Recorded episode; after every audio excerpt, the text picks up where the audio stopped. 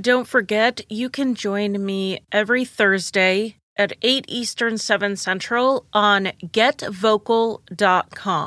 There, I will be doing a live stream with a panel of listeners to talk about this week's case.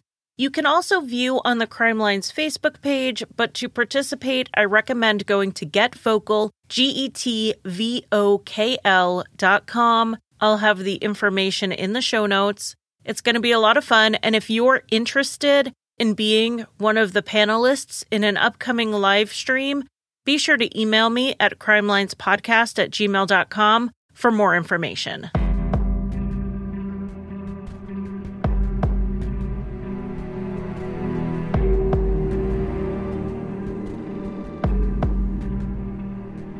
In 1996, Perry March called his in laws and told them that his wife, Janet, had walked out on him after a fight.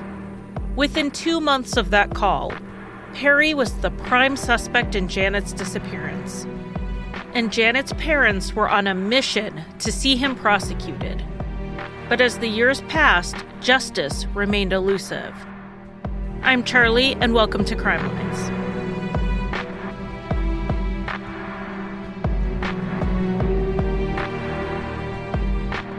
All right, welcome back to Crime Lines. I hope you are not getting sick of me after all of those episodes I released last week.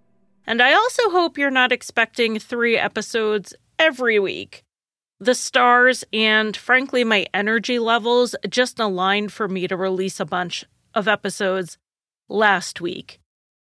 Before we get started with this week's episode, I do want to give you a quick peek behind the podcast curtain. Podcasters don't always love how our episodes turn out. We can sit down with a great script that we worked hard on, and it just doesn't land when we hit record. Or we listen back and realize our script could have been better.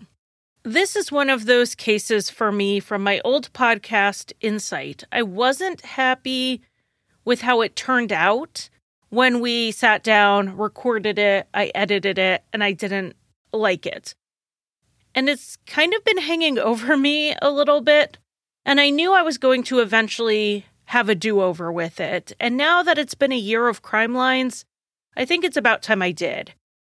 For those of you who have been listening to me since Insight, I hope this doesn't feel like too much of a repeat from when it was released two and a half or three years ago. There is absolutely more information in this episode than in that one. I had access to more court documents this go round, and this script is actually something like seven or eight pages longer than the Insight one. So you might want to settle in because we're going to be here for a while. And let me jump right into it. Janet Levine grew up in Nashville and graduated from an elite private school in 1981. Her parents had gone to the University of Michigan, which is where they met, and Janet decided to follow in their footsteps. And also, like them, she fell in love at the University of Michigan. Perry March was majoring in Asian studies, and he met Janet through a mutual friend. Their first date was meant to be attending Rosh Hashanah services together, but Janet didn't show up. She accidentally slept through.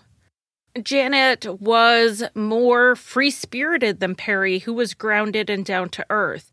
She came and went as she pleased, and her sense of humor was quirky. And Perry was really taken by her. Though she flaked on their first date, they rescheduled and were an exclusive couple from the start. Perry and Janet had grown up quite differently.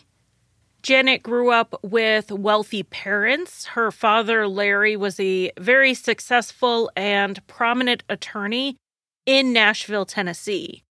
She attended private schools and really wanted for nothing. And her parents weren't just generous with things, they were doting, loving parents.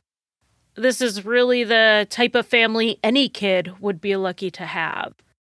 Perry's family was not wealthy like this. They weren't exactly poor either. Perry's grandfather had immigrated to an industrial area in East Chicago and built himself up from nothing. His kids went on to success, with Perry's father, Arthur, becoming a pharmacist. The family surname was Markovich, but Arthur changed it to the much more American sounding March. He said it was not to hide their heritage, but rather because March was easier. It was easier for people to spell, it was easier for them to pronounce. Arthur is far from the only person in the United States to change their last name to something less ethnic.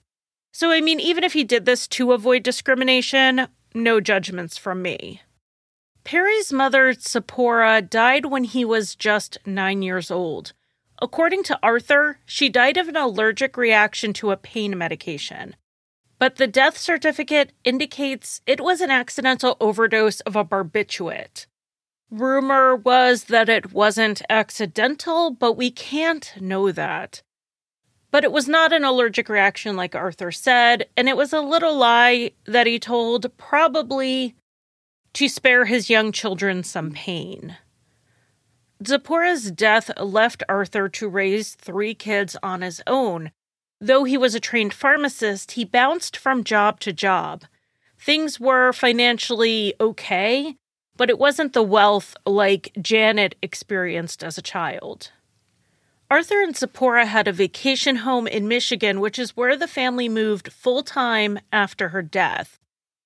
Perry played sports and became active in martial arts before attending the University of Michigan, a school he picked largely due to the in state tuition discount. By the time Perry went to college, Arthur was retired and he was mostly living off of his military pension. For Janet, though, tuition costs were just not something she had to worry about. After the two started dating, in no time at all, they were living together. When Perry finished school in 1983, he moved to Chicago for a job, and Janet followed him. Together, they were in Chicago for a couple of years before Perry decided he wanted to go to law school. And Janet's father, Larry, thought it was a great idea. He had a successful career that supported his family very well, and maybe this was a path for Perry. Larry and Carolyn, Janet's parents, would really have loved it if Janet moved back closer to home, back to Nashville. And this was something Janet kept saying she wanted as well. She did not want to stay in Chicago. So when Perry got into Vanderbilt Law School in Nashville, Larry offered to pay for it. The couple moved down there, and somewhere around this time frame, Janet was ready to get married. She and Perry had been together for a while. They lived with each other this whole time. She moved to Chicago for him. He moved to Nashville in part for her. It was time to make it official. But Perry wasn't popping the question. So one day, while they were out at the park, Janet got down on one knee and proposed to Perry. She was done waiting. The two got married in June 1987 in the same park where Janet had proposed. Janet's brother was one of Perry's groomsmen, Perry's sister was a bridesmaid. The families seemed to be blending very well. The two honeymooned in France before coming back to Nashville. Perry threw himself into law school, and Janet built an art career focusing on illustrating books. During this time, Janet's parents were supporting the couple, even buying them a house. The Levines were incredibly generous with their wealth, and not just towards Janet and their son Mark.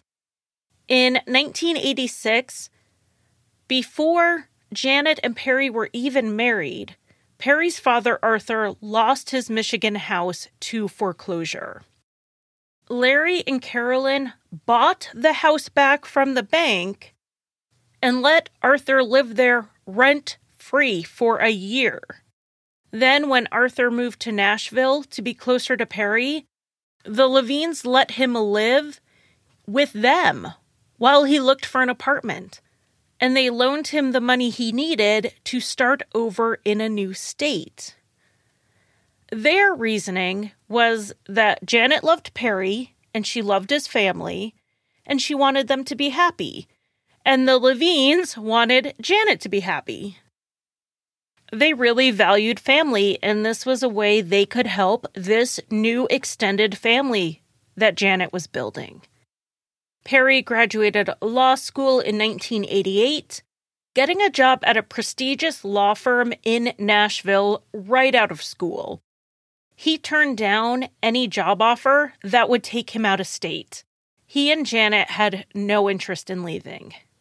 Perry and Janet were making enough money themselves to support themselves as a young couple, but they were being subsidized by Janet's parents all along. Even after they weren't fully supporting them financially, Larry and Carolyn always gave them the largest monetary gift allowed by law each year that wouldn't be taxed. And beyond financial help, the Levines took Perry in like a son. He grew up without his mother. His father had never remarried, and Perry treated Carolyn like his surrogate mother. It worked out well, except for the few times Perry and Janet would argue about something and then both go to Carolyn for comfort or advice. That put her in an awkward position, but for the most part, Carolyn was happy to be mom to both of them. Perry and Janet welcomed their first child in the summer of 1990, a son named Samson, and I'm sure I don't have to tell you what type of grandparents the Levines were. They were as thrilled at Sammy's birth as Janet and Perry were. But Perry and Janet were hitting some rocky times in 1991. They were arguing quite a bit, and people from the outside said that Janet seemed hard to please at times, and it could be hard to bring her back once she got angry about something. Perry was seen as the more laid back one, but we really never know what happens behind closed doors when couples argue. We really don't. We don't know what's smoldering behind the seemingly quiet, calm one. Because avoiding conflict isn't the same as being understanding or patient or long suffering or whatever other spins we want to put on it. As a confrontation avoider myself, I know this for a fact. And Janet and Perry also had a new baby, which is a huge change for any couple, and that just gives you a whole new list of things to argue about. Then, in the fall of 1991, 30 year old Perry was let go from his job at the law firm. For all Janet, her parents, and all of their friends knew, this was just office politics. But the whole story is a bit seedier. In July of 1991, a paralegal in the office where Perry worked, named Lee, found a letter on her desk. She opened it and was surprised to see it was a several pages long love letter. I hate to call it love here. Let's call it a lust letter. It was unsigned and it alternated between poetic meanderings and then flat out erotic statements about sexual acts the letter writer would perform on her. The letter writer also confessed he was a married man, but pointed out that he had never been tempted to cheat on his wife before. So, okay, even in the early 1990s, we knew what sexual harassment was. Uninterested in this ever so generous offer of sex with a married coworker, Lee turned the letter over to her boss. The letter was really beyond what anyone could justify as appropriate, let alone in the workplace. This is a legal firm. They had a pretty good understanding of what would happen if they didn't take action and Lee decided to push their liability. So they hired an outside risk management agency to help figure out who sent the letter and to advise them on how to proceed. Within a month, two more letters appeared on Lee's desk. One of the letters told Lee how to get in touch with the letter writer if she was interested in hooking up with this anonymous coworker.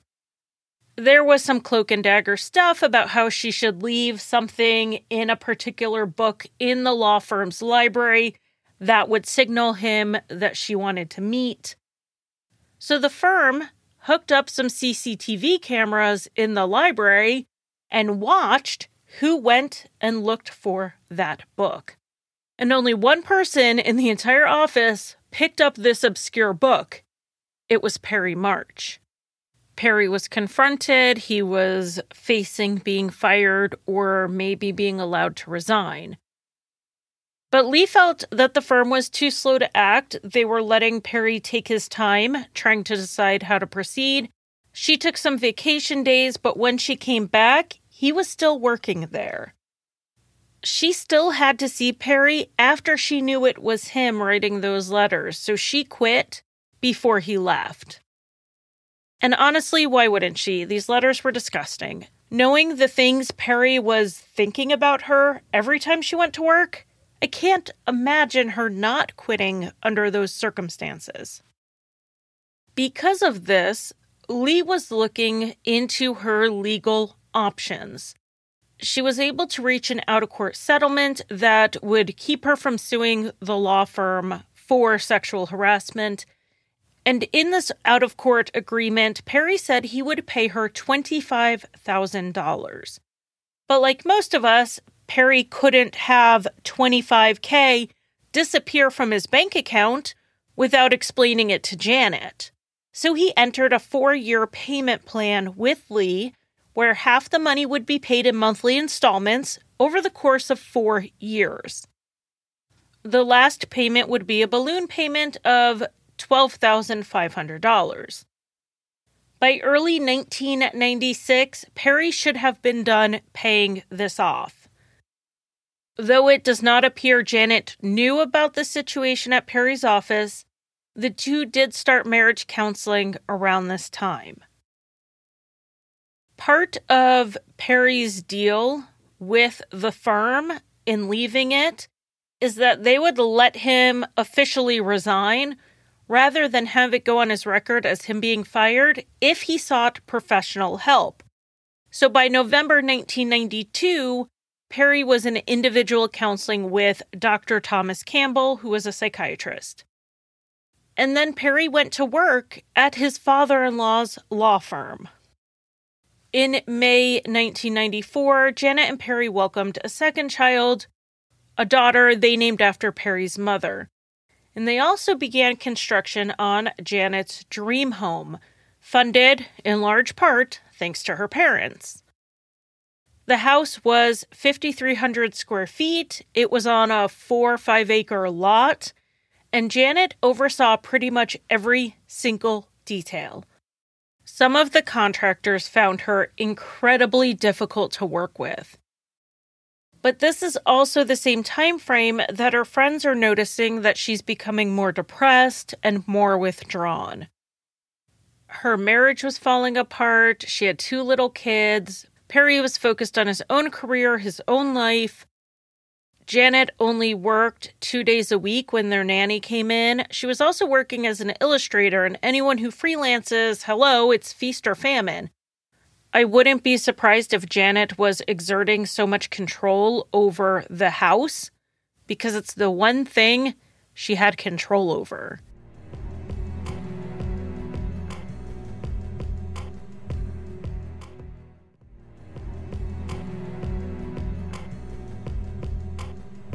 In July 1995, the house was finally done and they moved in. Perry was still making those payments to Lee, probably secretly. And the balloon payment was about seven or eight months away. A payment Perry would not make, which meant he was in violation of the agreement, and Lee could then pursue this in court. The entire thing would be public. Meanwhile, Janet and Perry's marital problems are only getting worse, and they're no longer being hid. In the spring of 1996, Perry told his mother in law that he was afraid Janet was going to divorce him and take away custody of the kids. Carolyn hadn't realized that their situation was at that point. Janet's friend Laura said Janet confided in her around the same time that she was having a lot of issues with Perry. And although Laura didn't see any signs of physical abuse, she did witness what she characterized as verbal abuse. Not abuse from the supposedly hard to please Janet, but from Perry, the guy who was supposedly so calm. He would put Janet down, he was being overly critical of her, he was treating her like she was stupid. And Laura was not the only one who saw this. Sherry Lee was the hairstylist who both Perry and Janet saw. And one day in July 1996, she was cutting Janet's hair when Perry came into the salon unexpectedly. Sherry noticed that Janet suddenly got very nervous. She shrunk back into the chair a bit as Perry approached, and this was the first time she had ever seen Janet act that way around Perry, so obviously it stood out to her. Perry had stopped seeing his psychiatrist a while before this, but it was this time, July 1996, that he went back to Dr. Campbell, and Janet went with him to a few sessions. These sessions were rough. During one of the last ones where Dr. Campbell saw both of them, Janet angrily asked Perry if he even told Dr. Campbell about the incident at his former job. Perry had only told Dr. Campbell that he had an issue with someone at the firm, and he made it seem like it wasn't that big of a deal.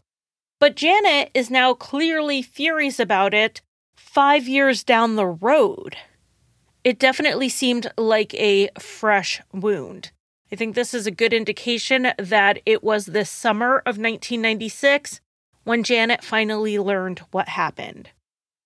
The couple was also starting to argue loudly in front of the children, which concerned Janet's mom.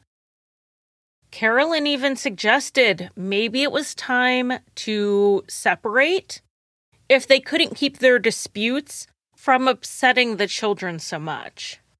And Dr. Campbell agreed with this after an August 5th therapy session. The word Dr. Campbell used to describe it was volatile. He suggested they separate on a trial basis so that they could both have space to calm down, and then maybe they could start resolving the issues if that's what they wanted but they were in no position to continue to live together and to share space. Perry found a house to rent pretty soon after this, but he couldn't move in right away. So he started spending most nights in hotels. But to make it easier on the kids, Perry would come back to the house after work, have dinner, put the kids to bed around 7:30, and then he would leave for the night. On Thursday, August 15th, 1996, 33 year old Janet had two workers from the cabinet company over installing butcher block countertops.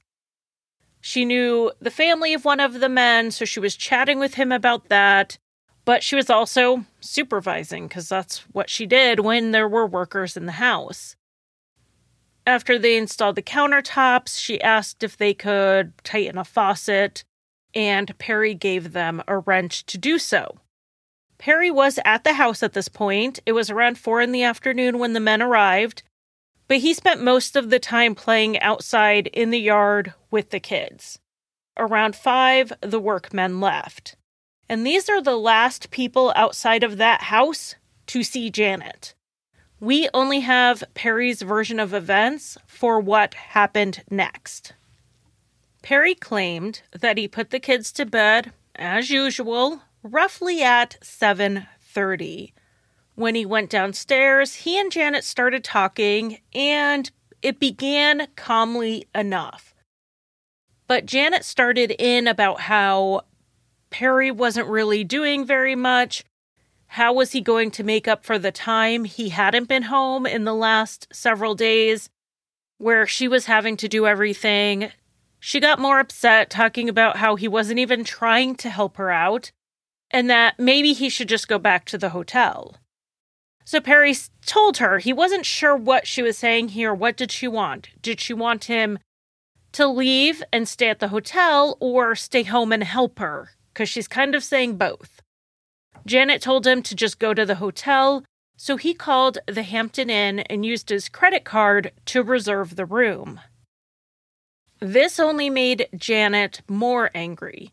She told him that he was having no more vacations on her time and with their joint funds. She grabbed his wallet, and according to Perry, she ripped up his credit card.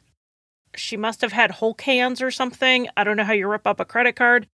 Anyway, she took his license and some cash out of his wallet and gave those to him. That was all he was getting. Then suddenly she said, You know what? I have a different idea for tonight.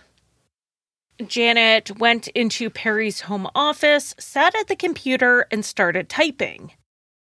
Then she went upstairs and came down a few minutes later with three small bags, one of them being a small suitcase that she would use when she'd go out of town for the weekend. She handed Perry the note that she had typed that said Janet's 12 day vacation note across the top, and she insisted Perry sign it. Then she said, "Your turn, see ya," and left around 8:30. She took her bags, her passport, some pot, and a whole bunch of cash. The note that Perry had signed was a basic to do list things like laundry and pay the bills and balance the checkbook. I think what's most interesting about this note wasn't necessarily what was on it, it's more what wasn't on it. Their son Sammy had a scheduled playdate at the house the very next day with one of his little friends from preschool. That playdate was not on the list. Perry claimed he knew about the playdate because he was the one who arranged it, so that's why Janet didn't write it down. But the mother of the little boy said that's a lie. She arranged the playdate with Janet, not Perry. But what Perry is basically saying happened is that Janet left to show him what it was like to have to do everything without a spouse's help. And if this note said Janet's weekend vacation at the top, that would have made sense. Who doesn't need a weekend away when we are feeling overwhelmed? But leaving for nearly two weeks? That would mean Janet would miss Sammy's birthday party the following weekend. She had planned the whole thing. She sent out invites. She was expecting family to come into town for it. She wouldn't have missed that party. None of this adds up, but it is what Perry said happened. After Janet left, Perry started making phone calls starting around 9 p.m. He called his brother and sister, who both lived in the Chicago area, and he told them that Janet took off and left him with the kids. Then he called one of Janet's childhood friends and told her much the same thing. Then he called the Hampton Inn, thinking maybe Janet used his reservation, but she hadn't. So then he called another hotel. What if she checked in there? She wasn't there. He called back to the Hampton Inn, back and forth. He couldn't find her. It was around midnight that Perry called Janet's parents. He said he waited to call them until so late because Janet would get annoyed with him when he would involve them in their arguments. But when he couldn't figure out where she was otherwise, he knew he had to call them and see what they knew. Perry told Carolyn that Janet had left after they had an argument, and he wondered if she was either with them or had she called Carolyn and told her where she was going. Carolyn hadn't heard from Janet, but she said she was sure she'd come back when she cooled off then she said to have Janet call her when she did get back. What Carolyn didn't tell Perry was that she was supposed to go with Janet to an appointment with a divorce attorney the next day. so she fully expected Janet to call her by the morning. The morning came with no word from Janet. It's now Friday, August 16th, and the family's house cleaner, Deneen, came over. She was working her way through nursing school and had been cleaning for the family for the last year or two, coming over once a week. Usually, Janet would leave her a handwritten list if there was anything specific she wanted done. Perry had called Deneen early that morning to ask when she would be coming over. He said that Janet was in California on a business trip. Perry would later say he was using the California story as a cover so people weren't gossiping about their marital issues. Deneen told him that she would be there around 8 or 8:30, and when she got there, she was surprised to find that one there was no list for her from Janet, and two, much of her usual work was already done. You know how people joke about they clean before the housekeeper gets there? But Deneen had been working for the Marches since 1994, so she knew her job and she knew what she generally needed to do every week. She found all of the trash baskets had been emptied, and it looked like someone had already cleaned the common living areas where she would usually do most of her work. The only specific instruction she got from Perry was to not clean the children's playroom, so she didn't go in there that day. Somewhere around 10 in the morning, the children's part time nanny, Ella, came over. She only worked twice a week, and these were the days Janet would usually hull up and draw or paint all day for a client. But the most recent time she had been there, just two days before, Ella was surprised because Janet was upset, she wasn't focused on her work, and instead, she sat in front of the computer all day, which is something she had never done before. Perry told Ella that Janet had left, she had gone out to California. Ella was, like everyone else who would hear this story, surprised that Janet left like that. In the five or six years she had cared for the kids, Ella had watched them when Janet would go out of town or would be away for the weekend, but Janet would always tell her in advance. Usually, Carolyn would jump in as grandma and take the kids, and Ella would go there to help out. Janet always left detailed, handwritten lists about the kids' schedule, about any specific instructions she had for taking care of them. There was always a list. And this time there was no list, there were no instructions, there was nothing. So, this California story, which Perry admits he made up, didn't make any sense. But also the other story that Janet left for a spontaneous vacation also didn't make any sense for much the same reasons. Anyway, Ella said that in the house that day she saw a rolled up multicolor carpet blocking the kitchen entryway when she arrived, and then she never saw the carpet again. That same morning, likely before Ella got there, Sammy's little friend showed up for his playdate. The mom, Marissa, rang the doorbell, and Sammy answered the door. Then Perry came out of his home office and seemed surprised. He indicated that he did not know about the playdate, but it was fine. The boys could play together because the nanny was going to be there for the day. Marissa also saw the rolled up rug that Ella saw, but when she saw it, it was in the middle of the entryway, and Sammy was jumping on it. When she came back around 2 to pick up her son, Perry wasn't home and the rug was gone. Perry would deny that this rug ever existed, but we have two people, independent of each other, who say they saw it. If it had an innocent explanation, why is Perry claiming that both of these women are wrong about what they saw? The house cleaner, who had been there earlier than both of the women who saw the rug, did not see it. So it feels like to me, Perry was moving this rug through the house and eventually got rid of it. It just wasn't in the common areas when the housekeeper was over.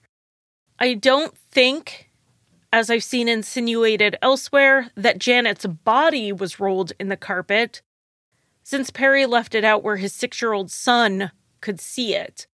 I think it is more likely there was just evidence on it.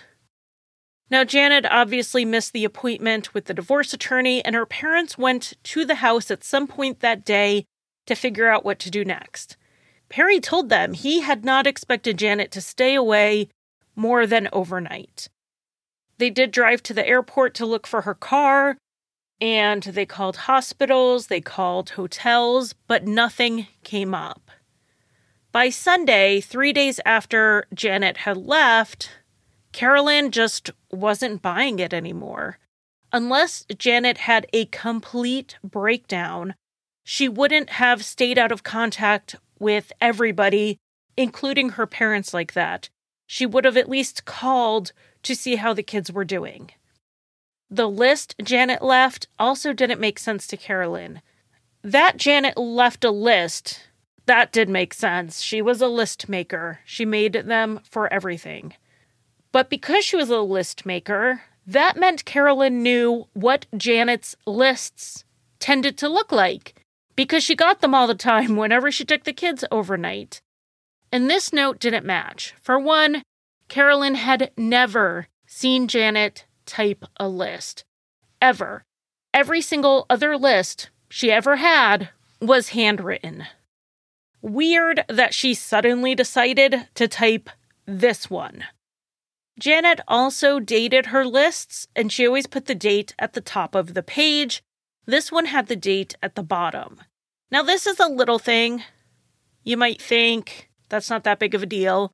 But when people do something the same exact way for five, ten years, when they all of the sudden seem to change it, you have to wonder what's going on. So on Sunday, Janet's parents suggested calling the police. Perry denies this, but the Levines said that Perry and his brother told them they should wait. At least give Janet the 12 days she said she was going to be gone. After all, when she came back from vacation after 12 days, she was going to be horribly embarrassed that they contacted the police and her mom on strike meltdown was now public record. The Levines were persuaded by this and decided to wait. Meanwhile, Perry's father Arthur came back to Nashville. He had retired to a resort town in Mexico in 1993. He knew his money would go a lot farther there, Perry had called him in Mexico when Janet left. He said he needed help with the kids, so Arthur got in his car and he took the few days it takes to drive to Nashville, arriving on or around Tuesday, August 20th. Sammy's birthday party came around on Saturday, August 24th, and Janet was still gone. People were confused about where Janet was since she wouldn't have missed her son's birthday party. So the new cover story was that while on this trip to California, she had an ear infection and the doctor wouldn't let her fly. Again, Perry and the Levines are telling the story to help Janet save face. Now, Janet's brother, Mark, flew to Nashville to be with the family. One day, they were all at Janet's parents' house, and Mark asked Perry if he could see Janet's 12 day vacation note. Perry said he could and that it was saved on the family computer. So they each got in their own cars to drive over to the March's house to look at this note. Except Perry hopped in his car and sped off. Now, Mark tried to keep up with him, but they were eventually separated when Perry ran a red light. So obviously, Perry got to the house first. When Mark got there, the front door was locked. He rang the doorbell repeatedly before Perry would open the door and let him in. Mark followed Perry to the office where the computer was already on, and Mark looked over the document. He did notice that it was first saved at 8:15 on August 15th, in line with Perry's story about Janet writing it. But then he noticed another document. And he opened that, and it was a six page list of incidents of mistreatment by Perry that Janet had documented. Mark asked if he could get a copy of that document, and Perry said sure, he could print it. But then Mark didn't know how to get it to print on the computer. Perry wasn't helping, and Mark ended up just not getting it. At this point, Janet still hadn't been reported missing. It wasn't until she missed Sammy's actual birthday that her parents and Perry decided together to report her missing to the police on August 29th. As part of the report, Perry told them the make, model, and license plate number of her car. It was only a week after the investigation started, which means three weeks since Janet was last seen, that the car was found. It was found backed into a parking spot in an apartment complex less than five miles from her home. The car was covered in dust and pollen. There were webs in the wheel wells. I mean, this car had not been moved in a while. The car was locked, and found inside were a bunch of Janet's belongings. Her purse was in the pocket of the left front door, upside down. Inside were her credit cards, her ID, some cash, and her passport. There was a small black suitcase with some clothing in it, but it was not 12 days worth of clothes. There was a bikini, three dresses, and two pairs of socks. This was a weekend away at best. Oddly, it was missing a bra. Most women I know who are going away for any length of time, let alone two weeks, are going to pack at least one bra in addition to the one they were wearing. But being that this was summer and it was hot, You'd expect her to have packed a couple. Investigators also found a canvas bag of toiletries in the car, but this was also oddly packed. It had makeup in it, but it didn't have deodorant or a toothbrush or a hairbrush. Also in the car was a pair of sandals. They were on the floor on the driver's side, but not kicked off. They were lined up like someone put them there. But the thing that made those who knew Janet know that she didn't park this car was that it was backed into the space. If you are someone who never backs into spaces, that's just who you are as a person. You don't suddenly gain mirroring spatial relations to be able to do it just one day. Janet didn't back into parking spots. That's all there is to it. But if someone was dumping the car and didn't want it found too quickly, backing it into the space was a good idea because Tennessee only has license plates on the back. They do not have front plates. So this would have made it a lot less likely someone would have seen the car, saw the plate, and connected it to Janet's disappearance.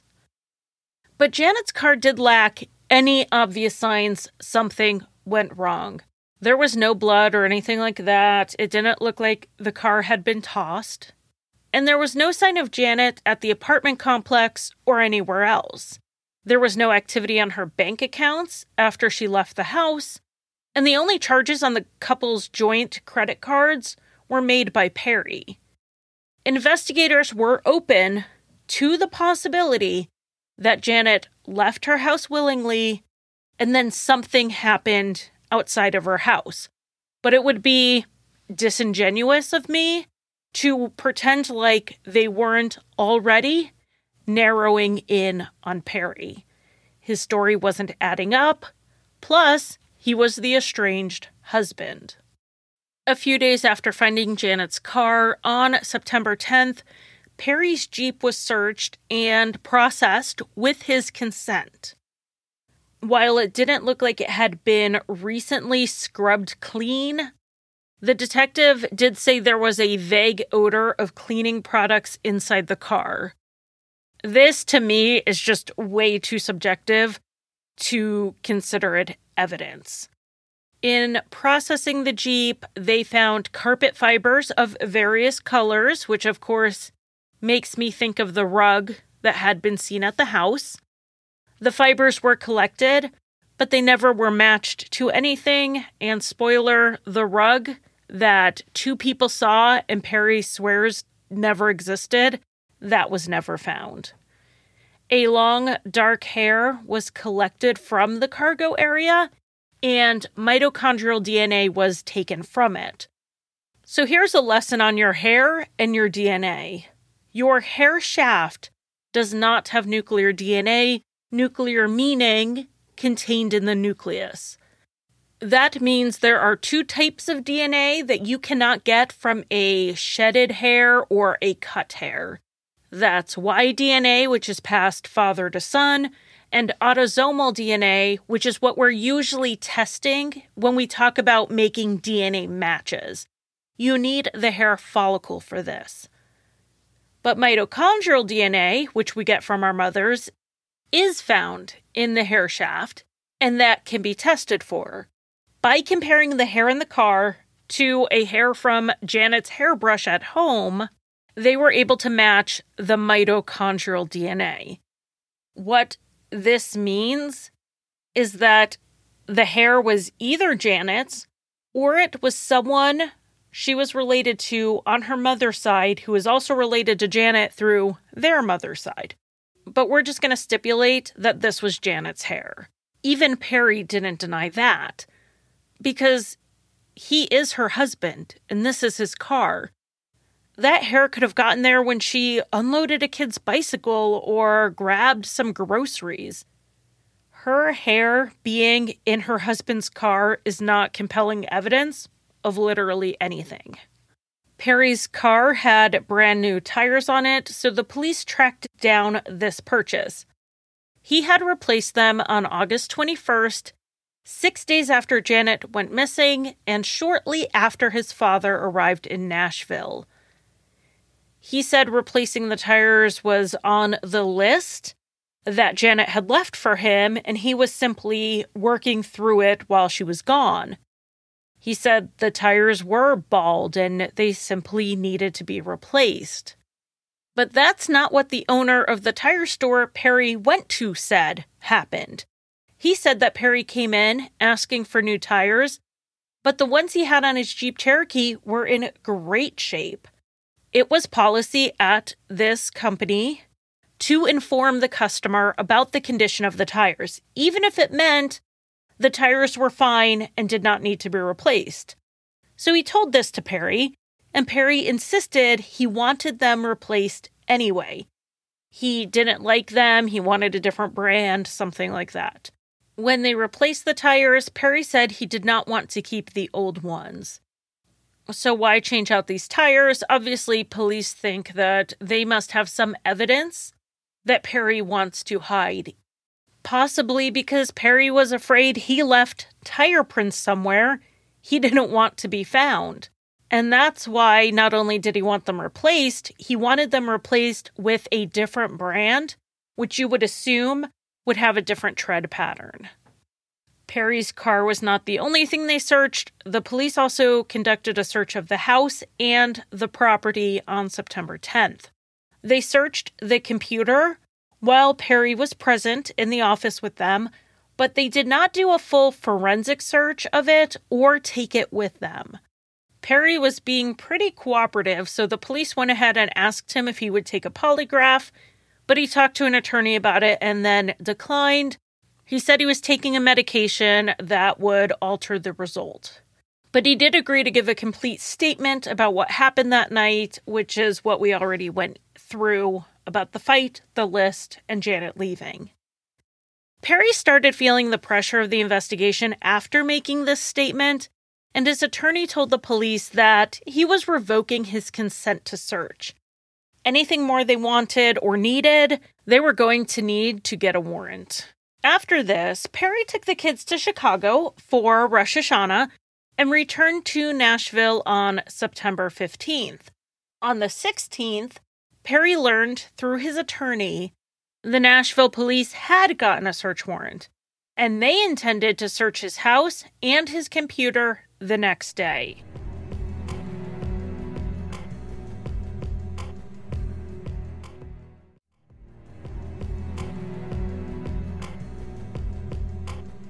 On September 17th, when the police got to the property, they found that someone had ripped out the hard drive of the computer because that's not at all suspicious.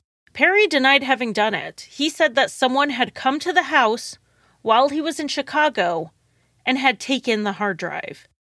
He suspected it was either Janet's father, Larry, who did it, or his own father, Arthur, who was in Nashville that weekend. Larry said he didn't take it. There was little motive for him to do so. Yes, he wanted to find his daughter, but the police had more tools to figure out what was on the computer than he did. If he took it, he would have turned it over to the police. And as for Perry's father, Arthur, taking it, he said in an interview he didn't even know what the F a hard drive was. Aside from the computer search that couldn't happen, the police conducted the rest of the search. They had dozens of recruits, a helicopter, a cadaver dog. They were searching the March property, but also around the banks of two nearby lakes. Immediately after the search, as in the very next day, Perry called a friend to help him pack up because he was moving to Chicago. The friend said Perry was agitated about being a suspect, and he just kept saying things like F the police and F the Levines, and it was really making his friend uncomfortable. The friend offered ways that he could help Perry search for Janet, but Perry turned him down. He decided he was going to take the kids to Chicago. He was going to get away from the pressure of everything in Nashville.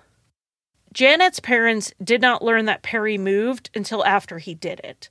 So they immediately filed for some type of grandparents' rights visitation based on it being in the children's best interest. They had just lost their mother, and Larry and Carolyn had been a near daily presence in their lives. So taking them away from their family, it just wasn't good for their well being and the Levines were granted a visit in December 1996, though the actual battle over getting regular visitation rights would continue. In early 1997, Perry was living in Chicago and he had taken most of the belongings from the family home, except for some of Janet's personal effects. The house was being sold, so Carolyn was going through everything that had been shoved into the garage. In a large envelope with Janet's name written on it, Carolyn found two letters. She read them, horrified, and then she called the police. These were the originals of the second and third letters Perry had written to the paralegal. A smaller envelope inside the bigger one contained a condom wrapper. No one knows who sent these to Janet or how she got them. If Perry knew she had them or knew where they were, I assume he would have taken them with him. Perry had not paid the balloon payment, but this couldn't have been Lee sending them to Janet in retaliation. She didn't have the originals, she had copies. Did Perry have the originals in his possession and Janet stumbled on them one day?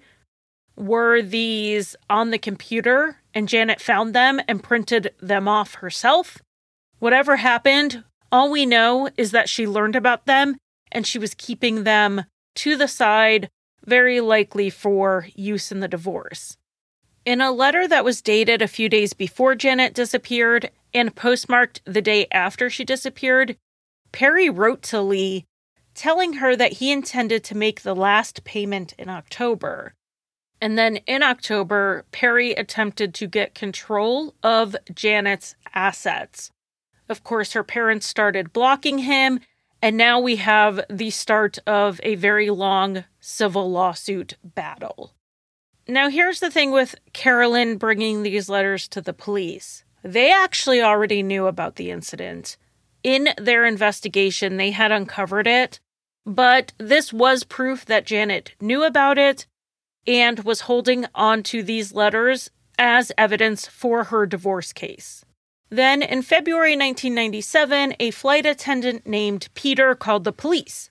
He lived in the apartment complex where Janet's car was found. Back on August 16th at 1 in the morning, he pulled into the apartment complex parking lot, having just come back from work. He saw a man walking a bicycle across the well lit parking lot. And when Peter got out of his car and started taking stuff from the back seat, the man froze. So Peter turned and he was looking at him, and the guy had a deer in the headlights look when he saw Peter standing there. They were only about 10 to 12 feet apart, so Peter got a good look at him, and then the man left with his bicycle. Peter hadn't reported this to the police earlier because he was often out of town on international flights, and he didn't know that his apartment complex had been involved in this case at all. It wasn't until he happened to see Perry's photograph in the newspaper in February that he recognized him as the guy with the bicycle. So he checked his schedule and realized that it was the night Janet went missing that he had this weird encounter. The idea here is that Perry drove Janet's car to the complex, dumped it, and then headed home on his bicycle. Being four to five miles from their house, this wouldn't have been that hard. Janet's passenger seat had been pushed all the way back, which would have fit Perry's mountain bike. There were tips like this that just kept coming in, but really the first few years after Janet's disappearance were marked more by civil lawsuits flying in both directions than by the criminal investigation. Not just the custody and visitation issues, not just the assets, there were a number of financial lawsuits the Levines eventually sued Perry's brother and sister because Perry gave them items that they considered Janet's property. And these were valuable items worth thousands of dollars. You'd think at some point one or both of them would run out of money fighting all of these battles, but Perry and his brother were both attorneys, and Larry was an attorney. Not only that, but he could self fund any legal battle he needed to. So they entered literally years of civil lawsuits. In March of 1999, a lawyer assigned as guardian ad litem in the visitation battle met with the children and Perry in his home in Chicago. Just walking in the door, she was already concerned because there were absolutely no photographs of Janet in the home. The kids had nothing visual to remember her by, and that just wasn't really the best choice for children missing their mother. When she asked Perry about his objections to the Levines having visits, he immediately jumped to saying that they were going to let the police interview Sammy, they were going to let the media talk to him, but Sammy had been asleep when Janet left. He didn't know anything, and Perry wanted to protect him from getting involved in the investigation, where he was afraid the Levines were going to traumatize him by making him talk to the media and talk to the police. But in the end, the Guardian ad litem wrote a report recommending grandparent visitation be granted in the best interest of the children. And when Perry found out, he was angry and he told her that he could disappear to Singapore and no one would see him or the kids again. This comment wasn't taken too seriously until two months later. Everyone showed up at court for another hearing about the visitation plans, everyone except Perry.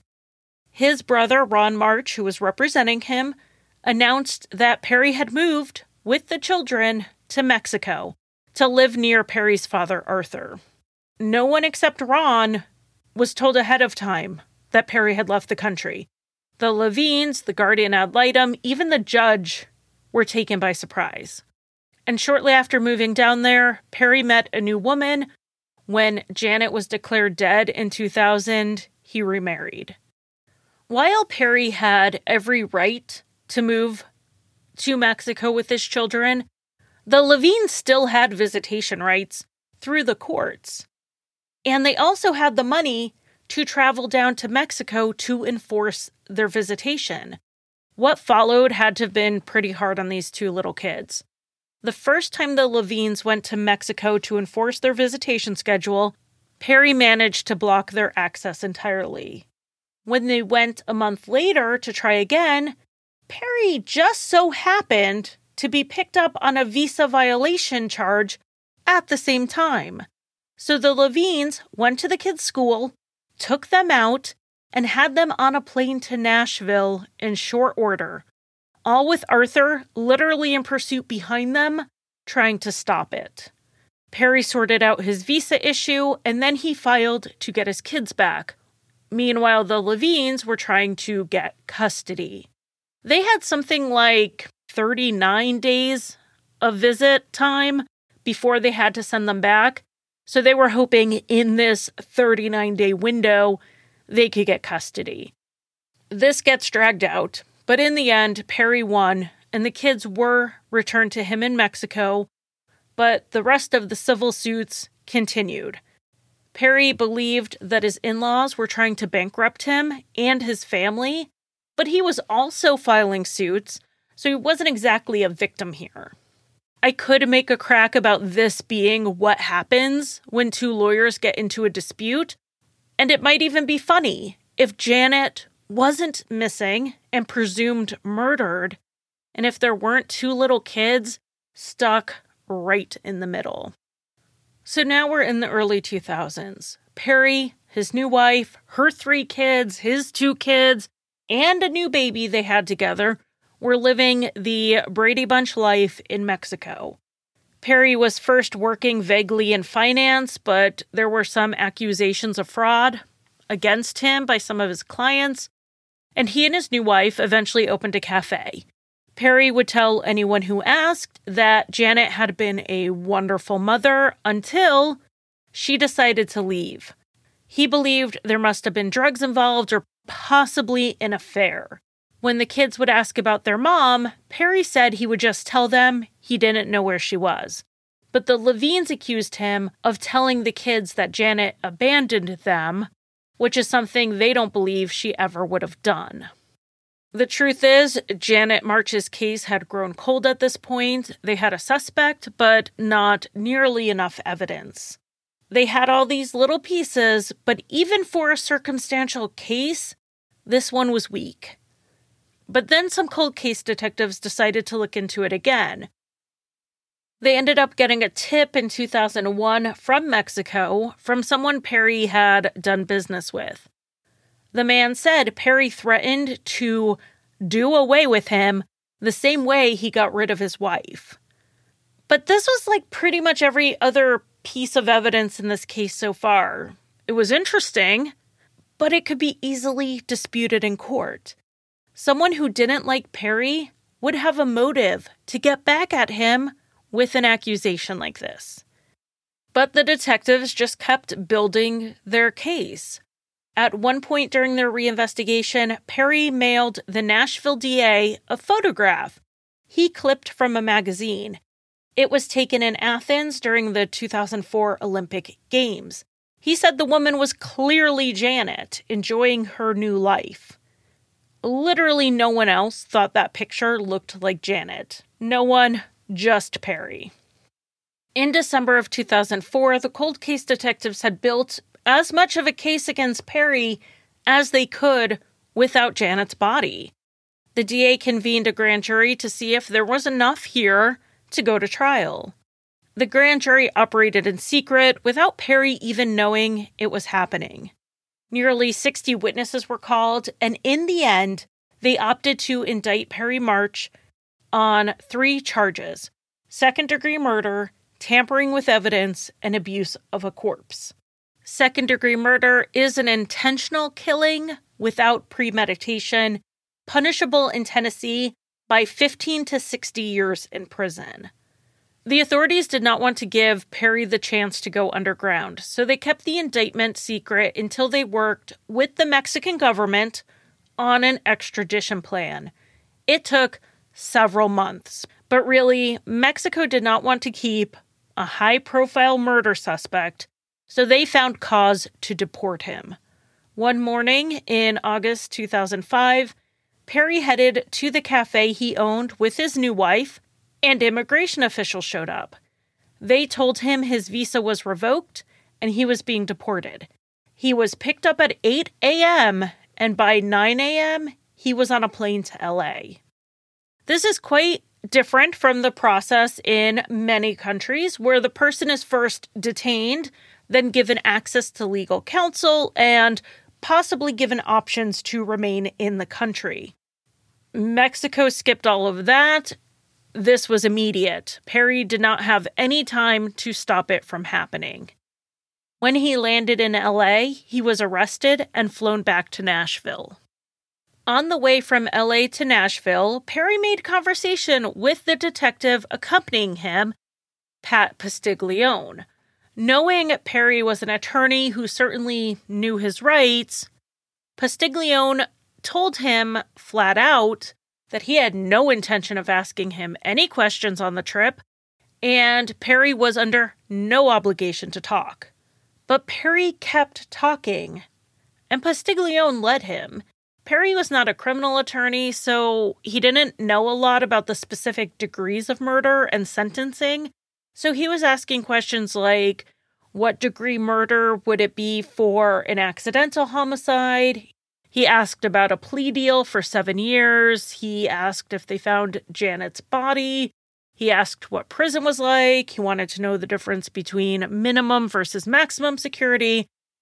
I'm sure as much as a detective would want the suspect to keep talking, by the time the plane landed in Nashville, he had to have been sick of Perry. He was worse than a four year old with the incessant questions. What Perry didn't do on this plane ride, though, was make a direct admission of guilt. Back in Nashville, Perry was arraigned and given a $3 million bond due to being a flight risk. He couldn't pay it, so he was held pending trial, and the Levines went to court to get full custody of the kids, which they were eventually granted. I saw an interview where someone said Perry's entire job at this point, while waiting for his trial, was to sit in jail and keep his mouth shut. But that is not what happened. This case is about to get a little twisty. While in jail, Perry immediately made friends with the guy in the cell next to him, Nate Ferris. Nate had a long criminal history, including charges for murder, robbery, assault, so on. Perry struck up a conversation with Nate, asking him what prison was like. That started just this casual friendship where they would pass the time talking. Eventually, Perry said he wouldn't even be locked up if it wasn't for his in laws, and that their testimony was the biggest part of the case against him. Over the course of a month, Perry kept bringing up that he'd be better off if the Levines were killed. Eventually, Perry started saying things like he would pay Nate's bond if he would help him find someone to kill the Levines or if he would do it himself while he was out on bond. Nate said he never intended on helping and he just kept kind of going along with it. But eventually, he worried about being implicated if Perry did find a hitman. Nate wasn't the only person Perry talked to. So Perry and Nate were in adjoining cells, but Perry was also talking to the guy in the cell on the other side of him. Nate first told his mother what was going on and said he was worried about it, and she actually called the Levines.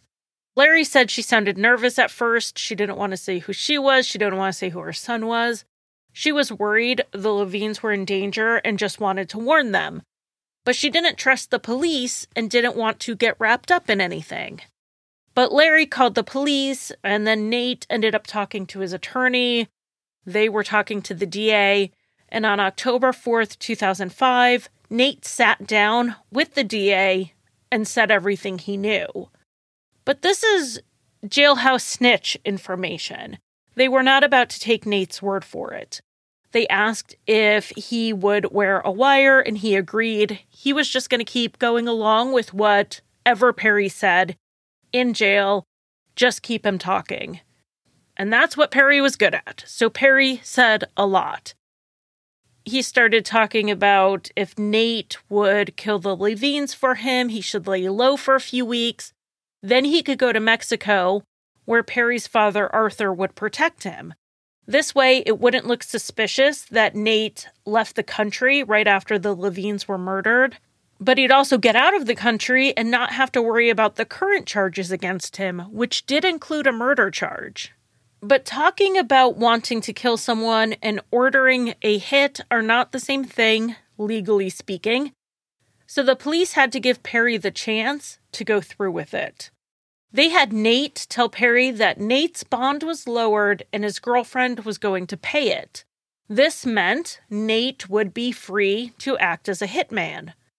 Perry gave him Arthur's phone number, his email address.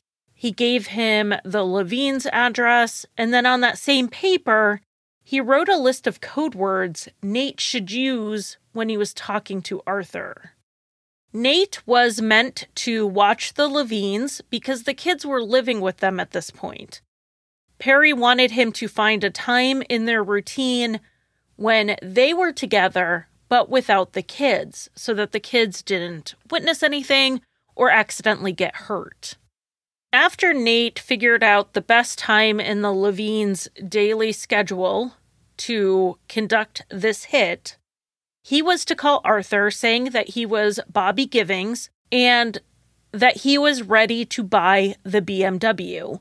If Nate heard back from Arthur that he was, quote, not ready to sell, then Perry was not ready for him to go through with it. These conversations were recorded, and on October 8th, Nate was quote unquote bonded out. Of course, they weren't really letting this guy out, he was just transferred to another jail. But Perry thought he had been bailed out. Nate then called Arthur at the direction of the police five times over the next few weeks. In the first call on October 12th, Nate asked Arthur if he knew about the agreement he had made with Perry. Arthur said he didn't, but Perry had told him someone would call and that Arthur was to listen to him. Then, within a couple minutes, probably 10 15 minutes of this conversation, they're talking about what gun to use. Arthur's talking about how to avoid leaving fingerprints. This seems to me to be a little more than Perry had wanted his father involved. Arthur was just supposed to be a communication liaison, not a co conspirator in the actual planning. But after a few calls, Arthur had really gotten himself in deep with this, though he did stop short of having Nate give him any specifics. On October 27th, Nate called Arthur for the last time and said he was at the airport in Houston. He had done the job, aka killed the Levines, and he was on his way to Guadalajara, landing at 2:30. Arthur actually went to the airport to pick him up. Of course, Nate was still in jail in Tennessee. So instead, Arthur was greeted by an FBI agent and two Mexican immigration officials. They asked Arthur why he was at the airport, and he said he was picking up a friend of a friend named Bobby Givings. The FBI agent pushed him on this, asking how he knew Bobby, and Arthur said he didn't. This was just a friend in the US who asked him if he would pick up Bobby Givings and let him stay with him. But Arthur just could not remember the name of the friend who asked him to take Bobby in. Arthur refused to give any more information. So they just told him that Bobby was being detained by immigration, and then the agents left the airport. The next day in the US, Perry and Arthur were both indicted for solicitation of murder. Perry, of course, was easy to find and arrest since he was already in jail. But Arthur said he was being set up and he was not going to return to the US. He filed for an amparo, which is basically a legal protection of his rights that prohibited Mexico from deporting him. This seemed like it was working for a little bit until President Vicente Fox revoked Arthur's visa in early January 2006. Like with Perry, Mexico had no interest in harboring high profile Americans wanted for serious crimes. Having promised he would not leave Mexico without a fight, Arthur pulled a small knife when immigration officials showed up to deport him. No one was hurt by the knife, But Arthur was, according to his attorney, beaten up by the agents. Arthur was 77 or 78 years old at this point. He had several health issues. So, taking on six immigration agents was not a good idea.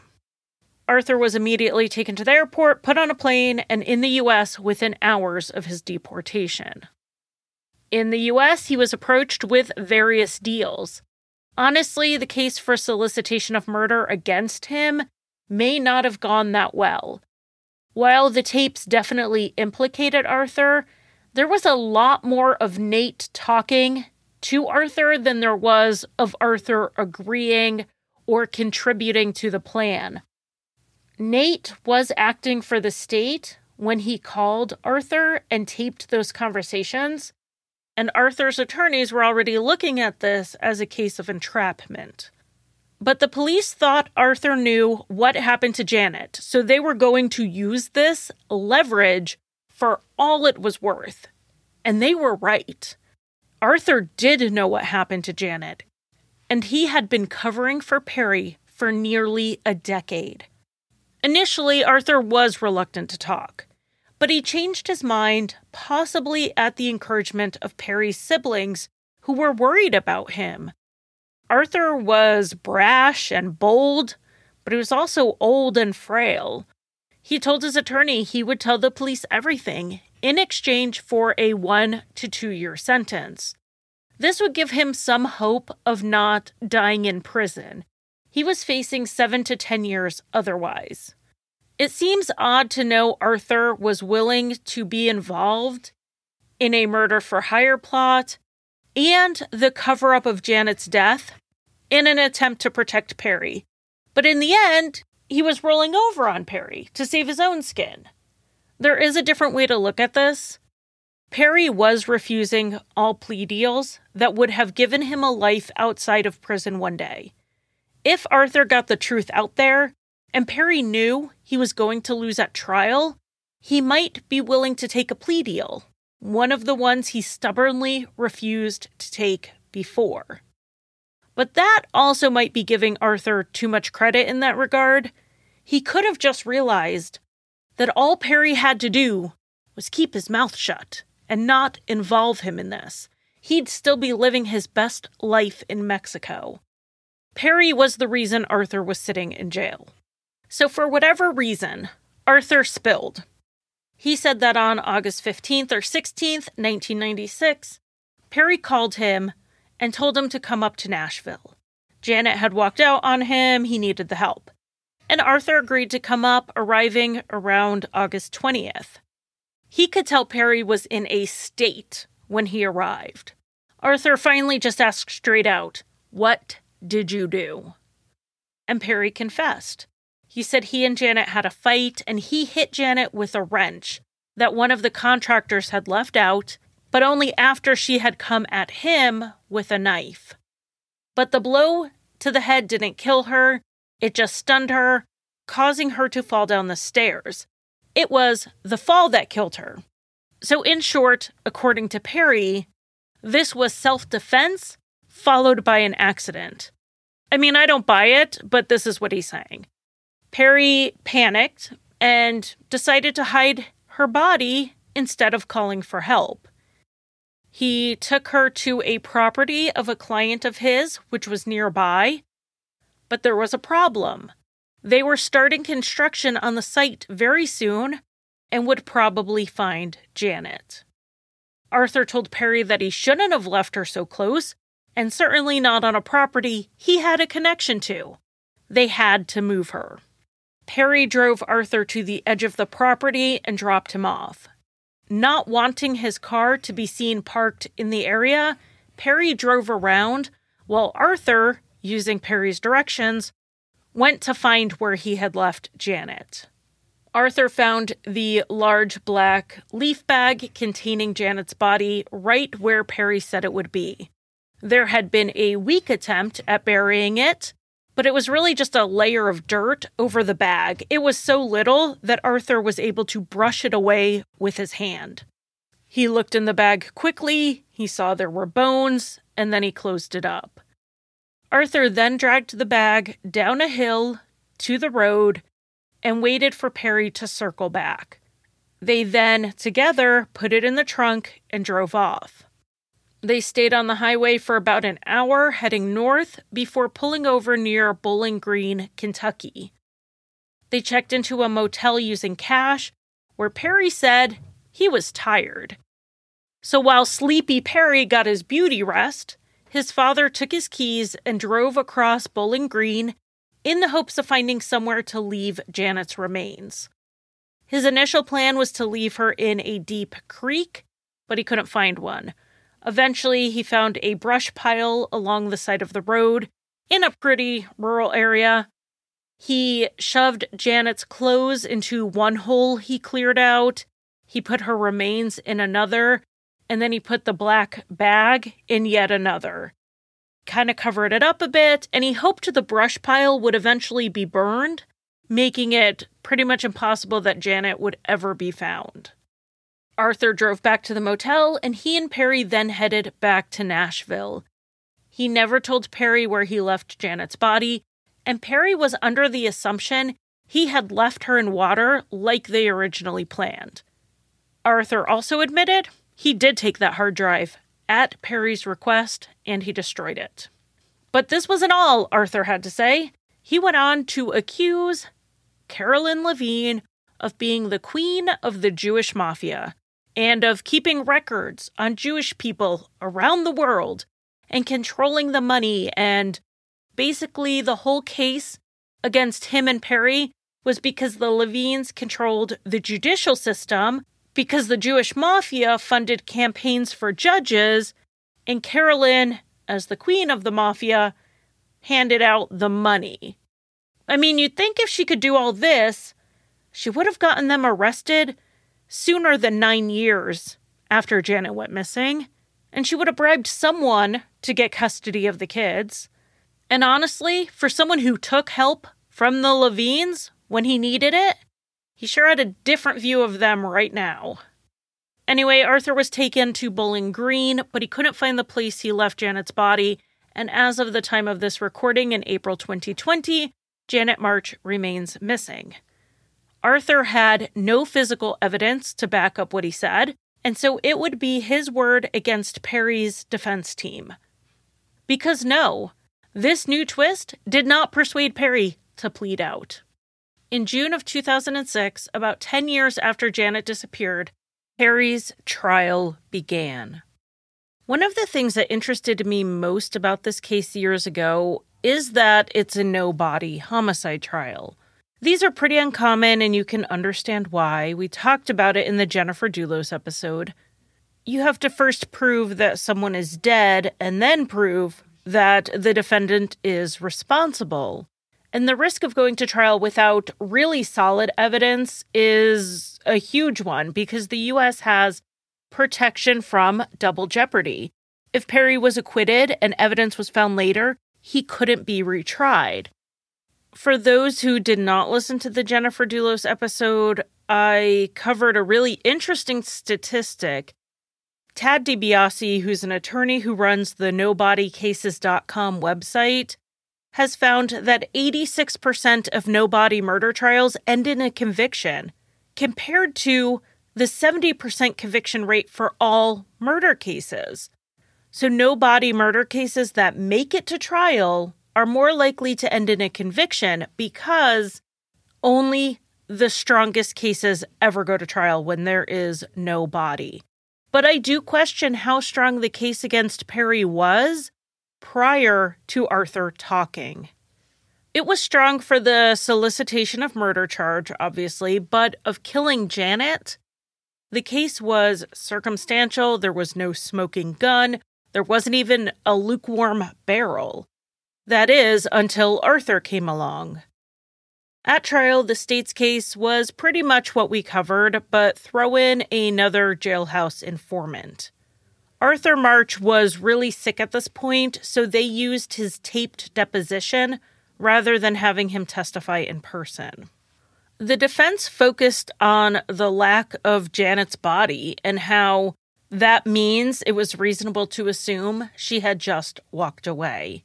They also came hard at the prosecution witnesses, trying to undermine their credibility and the reliability of their decade old memories. But the surprising evidence they had here was a tape of Sammy made a few years after Janet went missing. In it, he said his mother came into his room to say goodbye and he saw her drive away. But this tape didn't land well. It was read as a poor attempt at coaching this little boy. For starters, you couldn't even see the driveway from his bedroom window, so how did he see her drive away? And in the days immediately after Janet went missing, Sammy had told his teacher he was sad because his mother went away and he didn't even get to say goodbye. He also told the Guardian ad litem in Chicago that he heard his parents argue, but then he fell asleep. When he woke up, Janet was gone. And Perry himself insisted for years Sammy was asleep. He didn't see anything, he didn't hear anything. Then suddenly he has his son on tape saying the complete opposite. The jury didn't buy it. They didn't buy anything else from Perry. They believed Arthur and they found Perry guilty of second degree murder. It was 10 years plus two days after Janet's disappearance. He was sentenced to 56 years total, which included the sentence for the conspiracy plot against his in laws. He has since exhausted all of his appeals. The day Perry was convicted, Arthur March was sentenced. The prosecutor recommended the agreed on plea deal sentence of 18 months in prison, three years supervised release. But the judge was not bound by this, and he sentenced Arthur to five years. At this point, Arthur's failing health made 18 months and five years just about the same in the end, since Arthur died less than four months later. Perry March is now 58 years old. He maintains his innocence. As of a 2014 interview, he said he occasionally heard from his daughter, but not his son. He didn't mention in this interview anything about the wife in Mexico or his child down there. He said he works in the prison law library helping other inmates with their legal issues. Perry made the news twice since his conviction in 2015 after his final appeal was denied and the Supreme Court decided not to hear his case. Another inmate said Perry was planning an escape. He was moved to another prison, though it's not clear if any evidence of an escape plot was uncovered or if they just moved him out of an abundance of caution.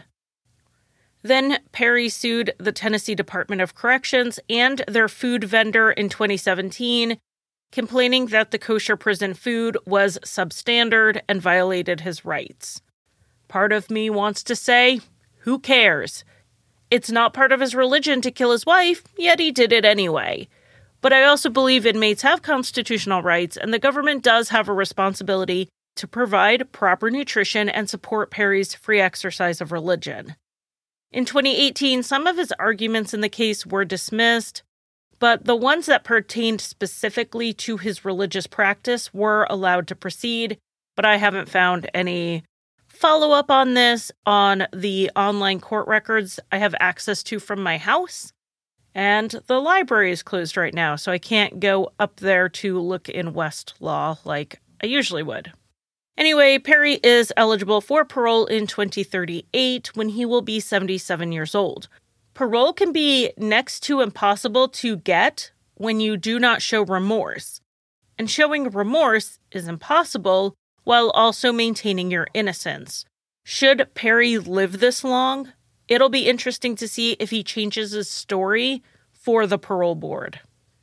I just cannot imagine what would have happened in this case had Perry not tried to hire someone to kill the Levines. That exposed Arthur to scrutiny, which allowed the truth to come out. Did the state have a strong enough case to get a conviction without Arthur's testimony? I don't think they did, and I think that's why they kept offering Perry plea deals. Perry could be free today had he just sat in jail and waited quietly for his trial. In other episodes, I keep bringing up this idea of how much luck is involved in catching a murderer versus them getting away with it. But in this case, Perry didn't need luck. That was already in his favor. He needed common sense. And thankfully, for the sake of justice, for the beautiful, talented, and loving Janet Levine March, Perry did not have nearly enough of it. Thank you for listening to Crime Lines. You can follow me on Facebook by searching Crime Lines Podcast, Twitter at Crime Lines Pod, and Instagram at Crime Lines True Crime. Feel free to follow my personal Instagram at Charlie in KC. You can also find the show on Patreon and Himalaya Plus, where I post early and ad free episodes, as well as a monthly bonus episode. Crime Lines is produced by Basement Fort Productions, LLC. Visit our website, basementfort.com, for more information, including the sources for each episode. And while you're at it, go listen to Rusty Hinges, a comedic, mystery, true crime, and history show hosted by the one and only Lars and written by me, Charlie.